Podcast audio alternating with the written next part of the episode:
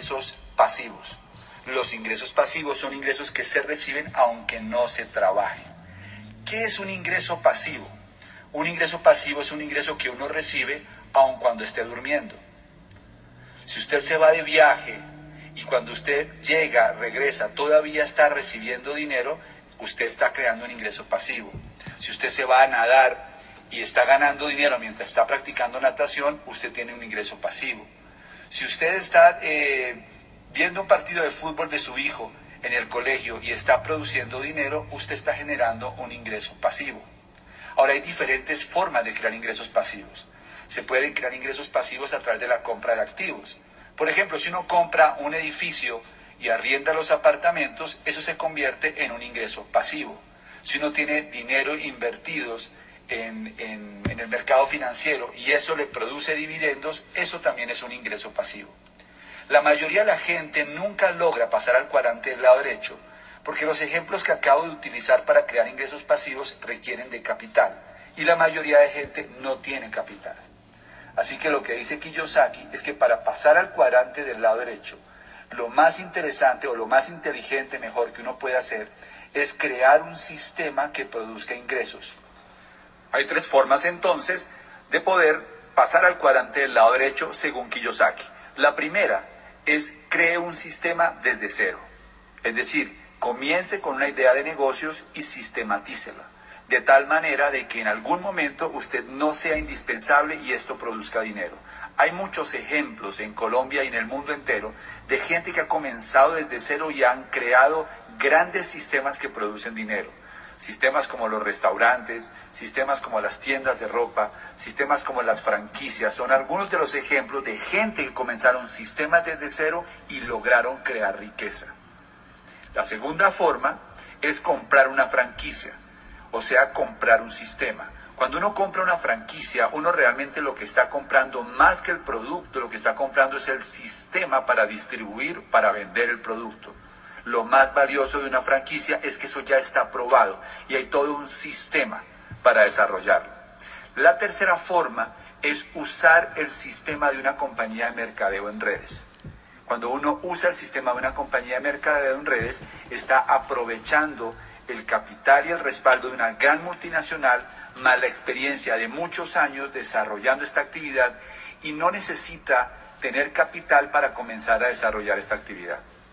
Definitivamente, cuando se crea y se controla un sistema, se puede obtener riqueza. Los, los, estados son dueños de los sistemas más productivos, los sistemas de salud, los sistemas pensionales, los sistemas de acueducto, alcantarillado, los sistemas de energía, los sistemas de telefonía son controlados por el Estado. Los ricos son dueños, son dueños de sistemas, el sistema financiero, los sistemas de telefonía celular, etcétera. Son algunos de los ejemplos de sistemas que controlan los ricos. Así que Kiyosaki dice que hay dos tipos de personas, los que crean redes de sistemas y los que buscan un trabajo. Si usted realmente necesita un cambio en su vida, yo le recomendaría que comenzara a buscar información acerca de cómo comenzar a crear su propio sistema cómo comenzar a operar un negocio en el cuadrante del lado derecho y no tener que seguir dependiendo de los ingresos que provienen del cuadrante del lado izquierdo. Alguna vez fui a hacer una conferencia a Panamá y me tuve la oportunidad de, estar con un, con un judío, Efren, que fue mi anfitrión durante, durante mi estadía allí. Yo siempre he tenido la, idea de que los judíos son, eh, son una raza, son gente muy hábil para hacer dinero y no conozco judío pobre. La mayoría de los judíos han logrado llevar de generación en generación conceptos que han logrado que la riqueza llegue a muchas partes del mundo.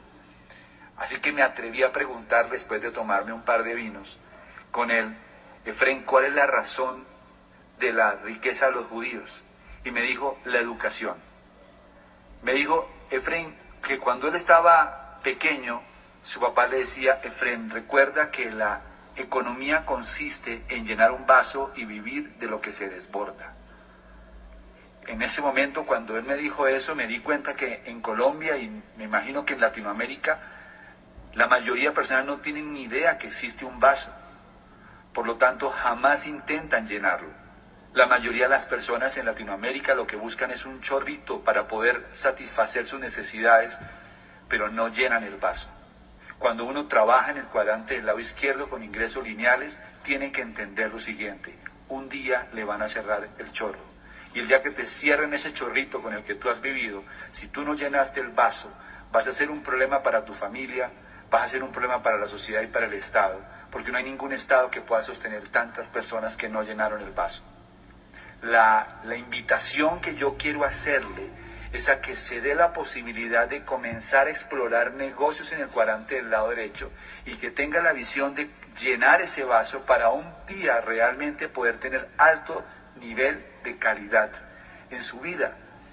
Yo hace 15 años comencé a desarrollar un negocio en el cuadrante del lado derecho de mercadeo en redes. Fue un negocio que al principio no fue fácil, porque no hay nada fácil en la vida. De hecho, eso es una actividad que requiere un gran compromiso, y una disposición para entrenarse y convertirse en profesional dentro de la industria. Pero 15 años después de haber tomado esa decisión, me di cuenta que fue la mejor decisión que pude haber hecho, porque logré construir un activo productivo en el cuadrante del lado derecho que me genera ingresos pasivos todos los meses que están creciendo y que se han expandido a muchos otros países. La calidad de vida que nosotros gozamos con mi esposa por haber construido este negocio es incomparable. No solo porque tengamos ingresos importantes. Probablemente eso no sea lo más significativo porque hay mucha gente que hace mucho dinero con negocios tradicionales.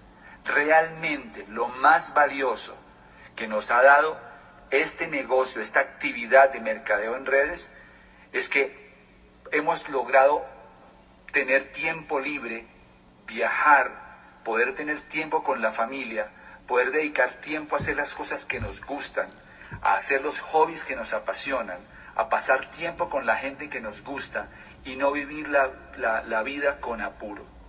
La palabra apuro viene del prefijo a, que significa sin, y puro, que es pureza. Es decir, que una vida de apuro es una vida que no tiene pureza. Un ser humano no puede vivir apurado todos los días. El ser humano tiene que aprender a tener un ritmo natural, porque de lo contrario aparecen enfermedades, estrés y muchos problemas. Aprender a vivir la vida sin prisa es uno de los principios fundamentales para poder tener alta calidad de vida.